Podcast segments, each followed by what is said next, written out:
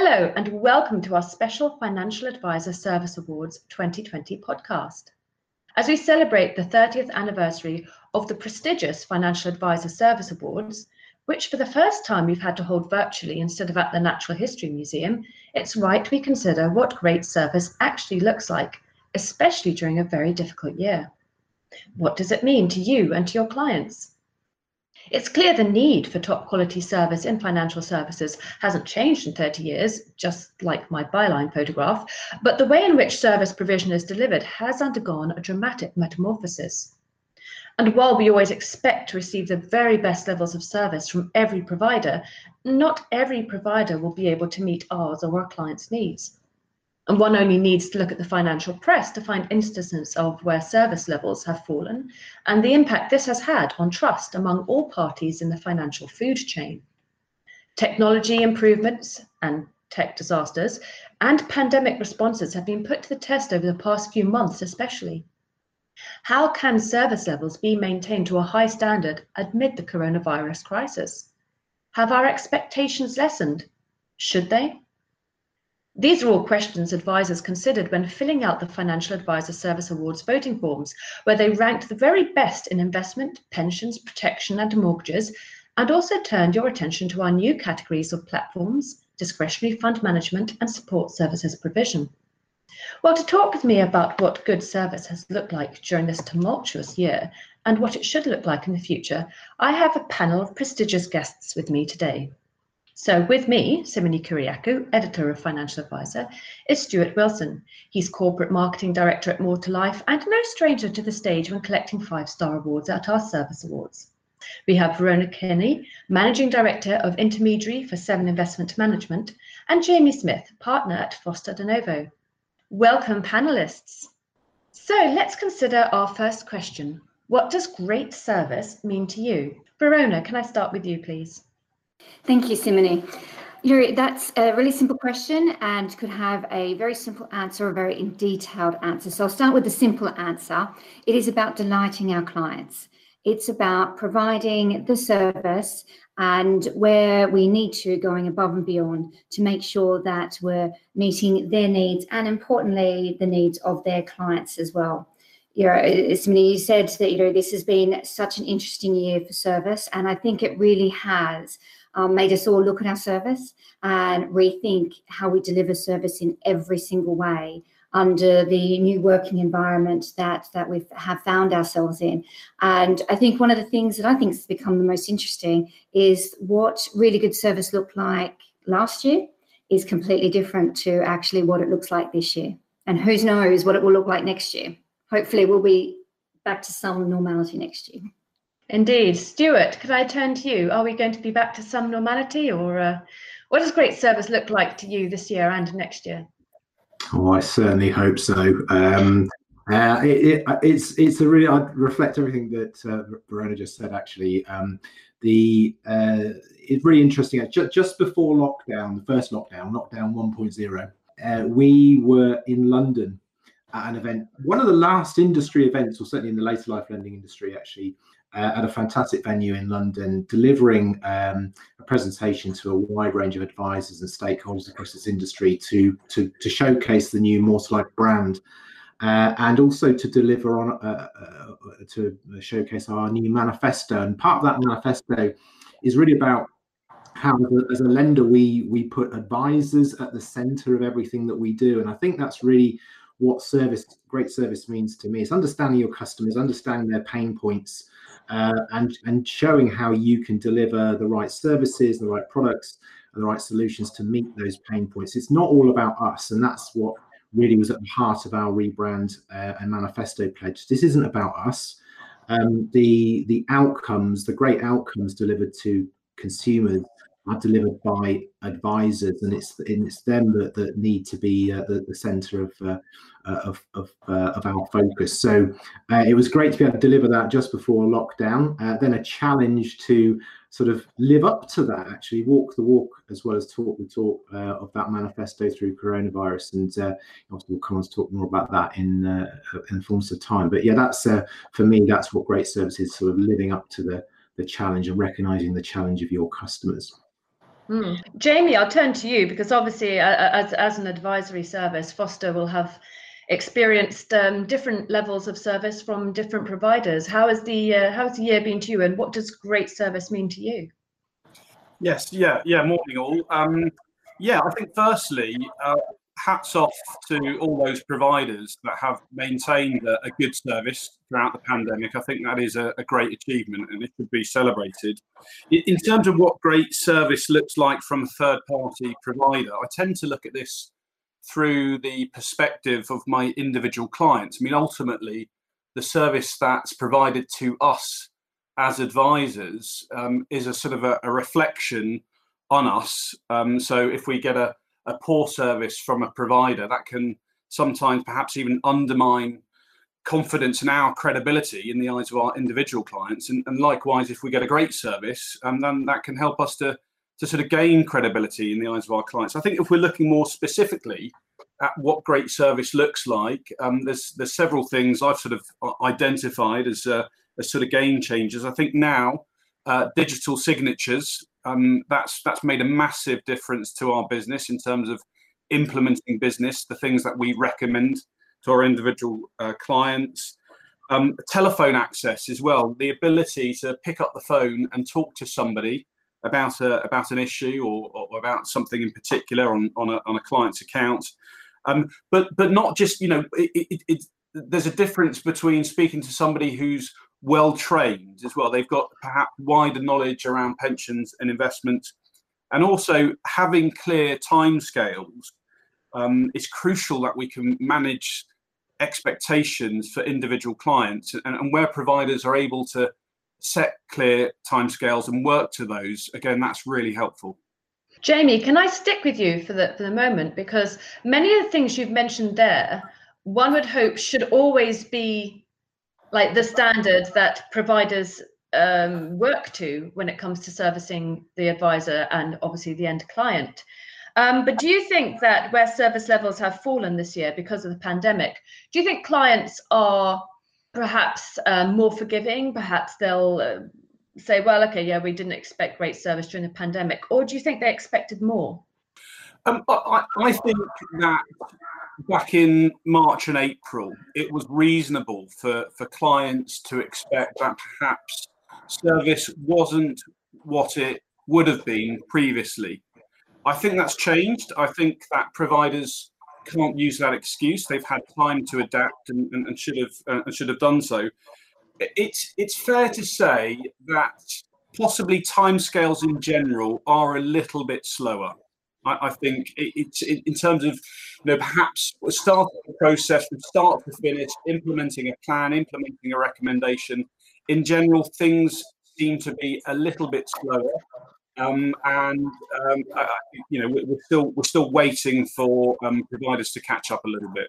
Jamie, can I just say you're very kind there um, to say sort of back in March and April that um, people understood at that time, if anything, um, we had you know very much we just had to over service clients, um, whether that be advisors or, or their clients, and we thought that we need to do that during this time because not only are we worried about you know doing the basic things like picking up the phone and and if there is any issues with sort of the administration side of things but actually what we were finding is when we were talking to advisors and this is probably more so on say discretionary side and investment management side more than the platform side what was everyone's biggest worry it's what's going on with their portfolios um, you know, markets are going, we're going up and down, and and people worried about what does this mean to my pension pot.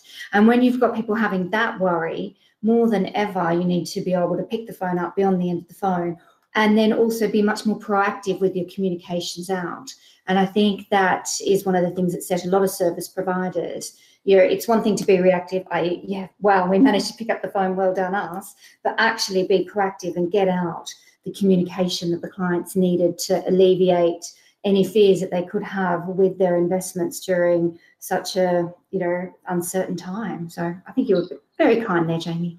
Yeah, I mean, Verona made a very interesting point there, Stuart, because obviously in the uh, discretionary asset management, uh, fund management sector and the platforms, there was a lot of questions about, you know, can you tell us about the 10% portfolio drop? Do I need to be writing letters? Who's going to give me templates. You know, do I get wet signatures? What am I going to do about my ISA transfers? So that so there was a lot of uh, work that had to be done very very quickly. But mm. in hmm. your sector, Stuart, there was a lot of um, there were a lot of brokers saying that they were finding actually very good service from a lot of the uh, the, life um, later life and mortgage broking sectors because you'd actually already gotten these things sort of sorted out in past years. Can you talk to me a little bit about how your sector reacted? Yeah, and I, th- I, think just to sort of echo the points you just made, I think um, that that initial sort of mantra of well, because of course because of coronavirus we can't dot dot dot that wore thin very, very quickly, I think, with advisors. You know, I think advisors expected providers, lenders to sort of step up and, and sort things out. Um, I think to a certain degree, um, uh, we we were very well prepared, or elements of our industry were quite well prepared. I mean, certainly from a to life perspective. Uh, the investment that we made in technology several years ago with a fully online portal stood us in good stead because uh, you know we were completely paperless already, signatureless applications, uh, that that set us in a in a very good place already to deal remotely with um, uh, with applications. Anyway, I think where the industry was caught off guard slightly was the the interruption to the other elements of our process. So uh, the fact the fact that you couldn't do physical valuations of a property anymore, um, and there didn't seem to be an easy way through that. Remote valuations were not a thing in this industry, um, but even then, I think what, what the industry was able to do very quickly was find a solution. Within one week of lockdown it was on the 1st of April, actually, uh, Life announced that we were launching a remote valuation proposition, and that was followed by, by many other lenders. So, very quickly, we were able to uh, bring in processes that were enabled the, the lending, uh, the, the process of an application to continue. Uh, the legal process uh, found a way through as well. That was quite a tricky one because it's mandated in law that there, uh, um, a mortgage deed has to be signed in the presence of an independent witness. Uh, but even there, there were there were methods uh, that were dis- that were uh, put in place to make sure that that could all be done safely and in a COVID secure way. So I think very very rapidly as an industry, we we either deployed technology that was already there, or very quickly we found a way through to to make sure that you couldn't just it wasn't just about um, making the application itself, but we could value a property do the conveyancing, issue an offer, and complete on a loan. So you could go end to end from the advice point, and more, of course, more and more advisors were delivering uh, um, advice remotely. Uh, well, went 100% remote really uh, overnight uh, to uh, actually completing on a loan you know, two or three months uh, down the line. I mean, that is, sort of shows the proactivity of lenders and other providers to sort of get up quickly and, and, and, respond to the pandemic. Um, can I talk to you, Jamie, about how providers have reacted to you during the pandemic? How, how well have they communicated with you and with your clients? Um, so I think in, in, terms of how accessible some uh, providers are, um, it's a little bit more difficult getting hold of them on the phone. Um, my, my, that's my understanding. Perhaps that's the challenge of having staff working from home. I think there's still uh, a large number of, of providers who haven't reopened their telephone lines. So obviously that can make it pretty difficult getting answers to particular queries. Um, but some are um, uh, some instead um, will happily respond by email. Um, perhaps they, they they didn't do that before. So there's been a slight shift uh, shift there. But I think uh, there's still more work to be done in terms of communications. Absolutely. Let's turn to Verona because I heard lots of good things from advisors about 7IM, uh, 7 Investment Management during the pandemic and how you were communicating. Can you tell us how you sort of got this engine into uh, in, into traction over over the pandemic? Uh, absolutely. Um, you know, when this all happened overnight, basically we had everybody um, move from being office based to being home based. And I'd say there's kind of three different levels of the communication, and I could probably talk from a from a, a, platform point of view, a discretionary point of view, and an investment management point of view. From a platform point of view, yes, you know what, we just had to pick the phone up like we always have done, um, monitor it. We found that we were monitoring even closely the calls that were coming in, what were people were asking, what was happening. Because what we we're actually finding, especially in the first couple of weeks, is that we were having huge increase in trade volumes and we were having a lot more money come into the market because some of the firms that we're working with actually were advising clients to you know max out their ISA allowance and and do all that. So we had to make sure that we were on top of all that and keeping the engine the administration engine going. And that's the kind of service that when it works fantastic no one notices. When it doesn't work the wheels fall off. We could not let the wheels fall off and we and we definitely didn't. So it's on your sort of platform administration side on the other side of things, we did a lot of proactive communication with advisory firms, specifically about what was going on about the markets, um, alleviating fears. Uh, and the way that we did that, we changed the mechanism that we did it. We offered with um, a lot of firms that we would do bespoke webinars for them with their clients where their clients could ask our investment management team anything to do with what was going on. And I think that was really, really valued. Um, in a way, it made it easier to talk directly to our CIO, to our senior portfolio managers, to, to all of those people. And I think that was a real value add, not just for advisors, but for their clients, that they could hear directly from the decision makers on, on their portfolio. So we did a lot of work around that, um, a lot of sort of, uh, you know, recorded podcasts, and then a lot of communication out of just the written word where we would offer to advisors that we could write something that could then go into the communication that they were doing to their clients really interesting during that time. We did a lot of um, roundtables with advisors to get their feedback. So, what else can can we be can we be doing to support you during this during this time? And um, what we had found in some cases is that advisory firms had had uh, basically got their clients and put them into three different buckets. Let's call them the warriors, the ones that you know, we're looking at the news 24 7, hearing, oh my goodness, the market's gone down. What does that mean to, to, to my portfolio? You know, so there'd be a set of communications for for the warriors to alleviate their fears, invest for the medium to long term, you know, all of those kind of things. Those that had a, had a, general interest and, and kind of just need a, a you know a, a, calming hand, and those that are thinking, well, this is an opportunity. What are we going to do? Should we be you know changing everything overnight to make the most of it? And you know those kind of investors again you know, keeping the focus. And, and Jamie, you probably had some of these. You know, we're still investing for the medium to, to, to long term. And, you know, making sure that we're tailoring that message, and we were working really closely with firms to tailor the message to really hit the spot with their with their clients sorry, quite a long-winded answer there, but you know, when you're covering off the platform and the investment service and the discretionary service, you've got to be thinking about all those different elements. Yeah, absolutely. And I think, uh, Stuart, you'll agree that communication has been absolutely vital during this time, particularly because we saw, didn't we, between March and sort of the end of May, a lot of mortgage transactions. What was it, 450,000 um, mortgage tra- transactions were just kind of held in limbo or, uh, or as they call it, the, the sticky pipeline. I mean, how did you go about communicating with advisors, stroke clients during that time?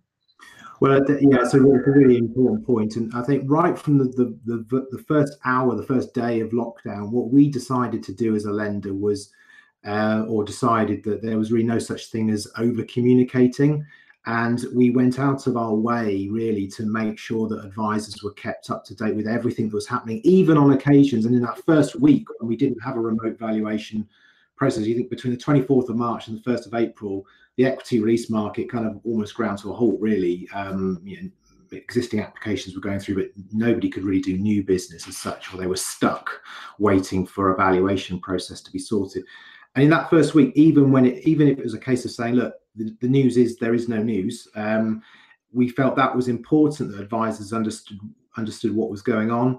And then as time went on and and, um, and processes and solutions were found, we we just made sure that we were hammering home exactly exactly how advisors could get their clients through this um, through this process, not just with more2life, but looking at the whole process. So we developed guides and information and education to help advisors adapt to this new world, how they could digitally transform their business, how they could operate telephone-based advice processes. Um, some some advisors have never done that before. Overnight, they suddenly had to deliver advice remotely. That's not not an easy thing to do. Actually, it's not just a case of picking up the phone and doing your normal advice uh, process over the phone because there are different different uh, different uh, things you need to to uh, concern yourself with in terms of how you deliver that, how you spot uh, issues of vulnerability, etc. So everything from delivering advice to uh, how you market uh, remotely using digital marketing techniques rather than perhaps you know going to a seminar or pitching up at an event somewhere. Uh, through to how you then uh, reassure customers about the whole process, reassure them about uh, valuations, reassure them about the legal process, reassure them that everything that's going to happen with their equity release loan uh, application is going to be done in a COVID secure way. Um, and all of that was part of our communication mix. It wasn't just about us. It wasn't just about, oh, we're, we're okay, we're open for business, so you know everything's great. It was about how can we help you? We had a we had a sort of a mantra really of cash flow counts. You know, it's, it's absolutely critical that we could help advisors keep the the machinery of their businesses going at a time when, as you say, other uh, there are perhaps associated lines of business were maybe jamming up, mortgage applications were slowing down, were getting stuck.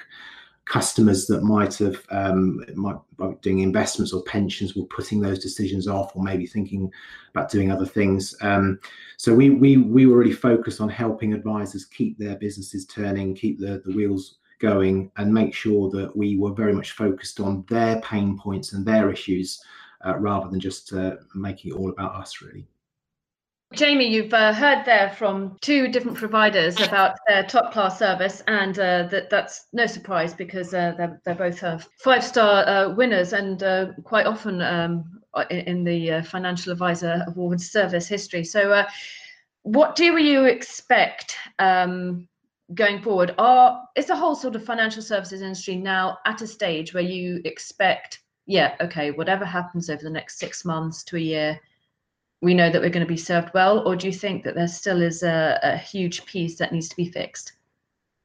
Yeah, I think Stuart mentioned it there. Um, that this has been a huge opportunity for for not just advisors, but obviously uh, third party providers as well to make changes, to adapt, to digitize their business, to uh, improve efficiencies, and and many have, uh, have, have sort of grasped the mantle and and done that. Um, so I do expect us to sort of come through this almost in a in a better place. Verona, can I turn to you? Do you think you're you're, you're prepared now to, to face any other future pandemics? Let's hope there's no future pandemics. but no, absolutely. I think that, you know, this time, um, let's be honest, as, as horrible as a global pandemic is, there has been some silver linings that have come out of this. You know, we moved to e-signatures basically overnight. I cannot tell you how many years we've been wanting to do that. And then, oh, fantastic, e signatures. Um, and we've done a lot of things that, um, let me just say, maybe in the normal course events would have taken a little bit longer. So there has absolutely been some, some silver linings. And let's be honest, there's more to come. You know, we've got all this technology um, and we're using it so much um, in a more engaging way. Uh, I think we're just the, the tip of the iceberg.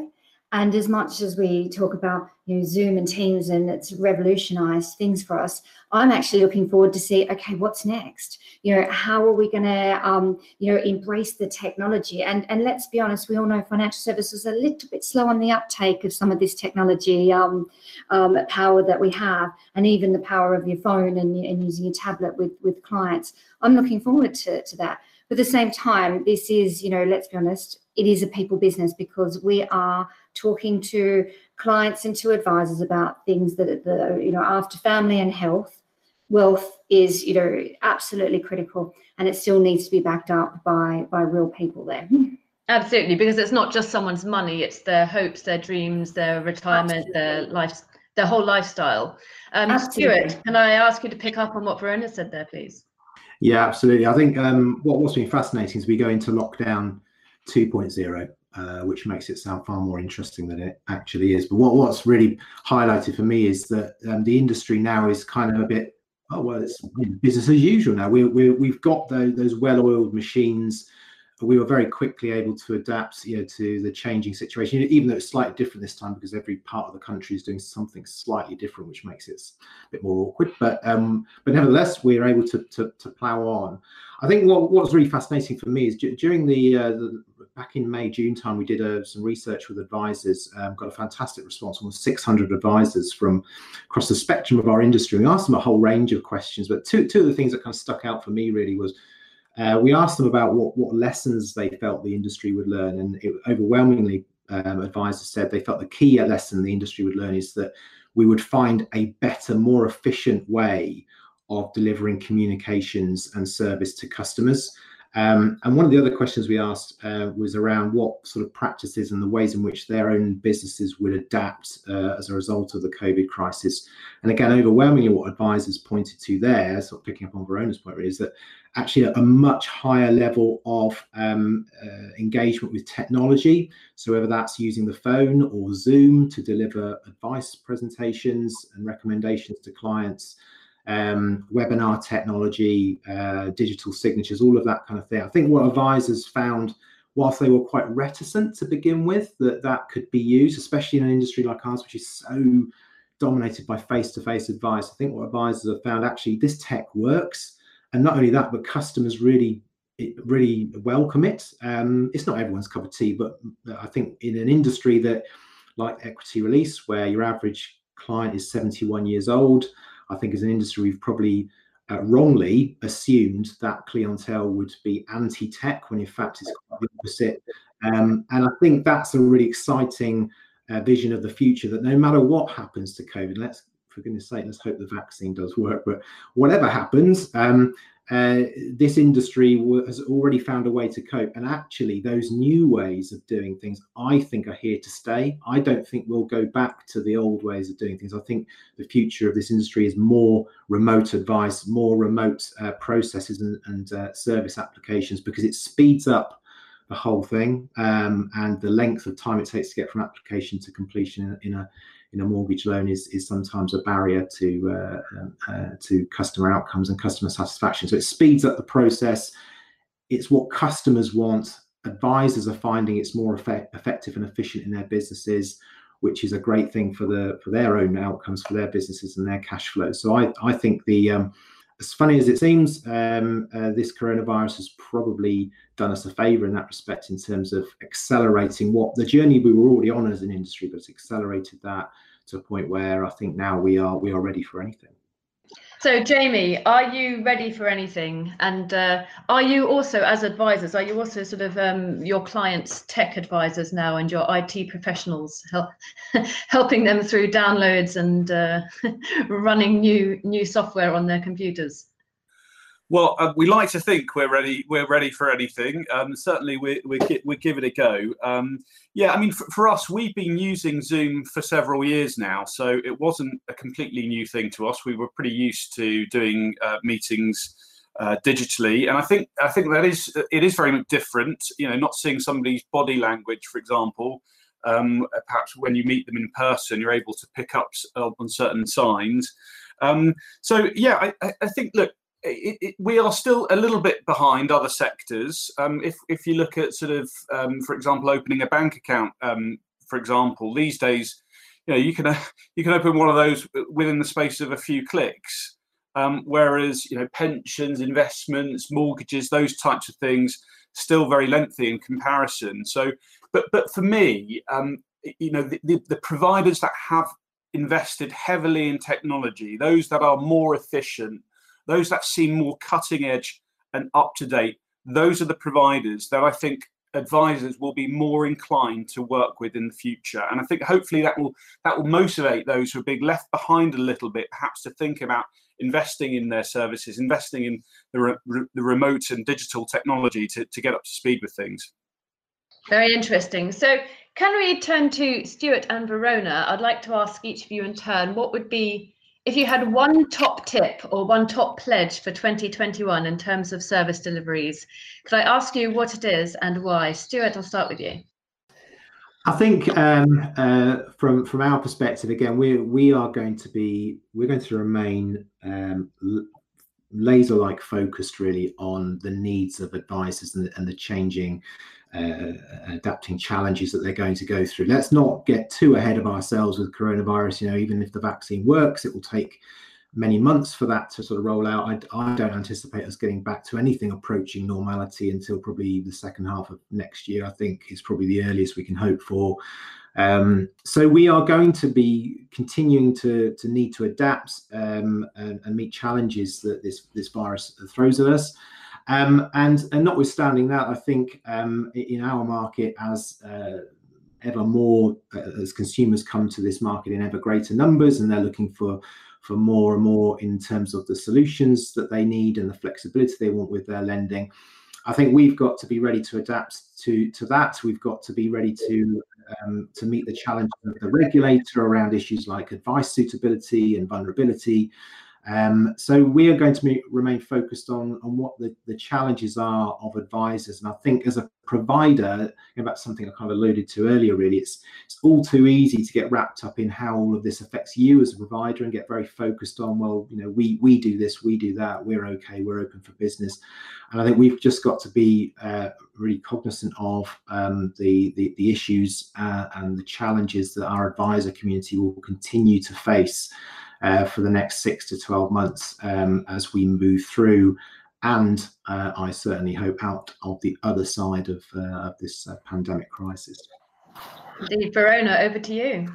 Okay, where we really want to be, and this is where we strive to be, is not just a provider to advisors and their clients. We want to be seen as the strongest partner and an extension of the advisor service to their clients whether that's us getting the admin absolutely right from a platform point of view so that there's no administration headaches, whether that's us helping provide commentary or insight or intel um, to advisors so that they can provide that to their clients on the investment side of things. We want to be seen as that, that strong partner. How we deliver that, we will continue to evolve that, use the technology where appropriate and where efficient. Uh, but actually, we want to make sure that your advisors and clients have access to you know the great investment team that we that we've got. Um, and we just want to be closer to the advisors and the clients so that we're helping them both reach their goals. Excellent. Thank you very much. Uh, jamie over to you. What's your uh, what's your pledge as an advisor to your clients and perhaps your wish for providers well, we pledge to always put our clients at the heart of everything that we do. And um, I would encourage providers to do the same. Um, you know, as Stuart mentioned about putting advisors at the heart of their proposition, I think putting the individual client at the heart of the proposition is, is equally as important. Um, and of course, as mentioned, the, the, the products, the platforms, the things that we recommend to clients are, are really just a means of facilitating transactions to implement plans to help clients achieve certain objectives. And those things that we use that they are a reflection on us as advisors and we want we want them to reflect positively on us. So anything that providers can do to help with that if it's in terms of you know providing exceptional service technology timescales all of those things just just make it. Um, I think we'd be more inclined as advisors, more confident to recommend them to our individual clients. Excellent. Well, thank you very much. I really appreciate uh, that that honesty, uh, um, Jamie. Um, I'm afraid uh, I'd love to talk about this a lot longer, but I've had a little whisper from the producers that we're actually running out of time, which is a shame because there is so much more we could consider, and we haven't even touched on Brexit perhaps we should just leave that for another time. Um, sadly, we do have to wrap it up. So it behoves me now to thank our panel, Stuart, Verona, and Jamie, for a really thoughtful and considered discussion today. And uh, I'd like to thank more2life for sponsoring this podcast, and to thank you for listening to this FT Advisor podcast on what great service looks like or should look like. To find out more about the Financial Advisor Service Awards, visit our website, ftadvisor.com, and pick up the latest edition of Financial Advisor to read the names of all our brilliant five star winners. Until next time, I wish you and all of your families good health. Support for this podcast and the following message come from Corient. Corient provides wealth management services centered around you. As one of the largest integrated fee only registered investment advisors in the U.S., Corient has experienced teams who can craft custom solutions designed to help you reach your financial goals, no matter how complex. Real wealth requires real solutions. Connect with a wealth advisor today at Corient.com. That's Corient.com. Planning for your next trip? Elevate your travel style with Quince. Quince has all the jet setting essentials you'll want for your next getaway, like European linen, premium luggage options, buttery soft Italian leather bags, and so much more. And is all priced at 50 to 80% less than similar brands. Plus, Quince only works with factories that use safe and ethical manufacturing practices. Pack your bags with high-quality essentials you'll be wearing for vacations to come with Quince. Go to quince.com slash pack for free shipping and 365-day returns.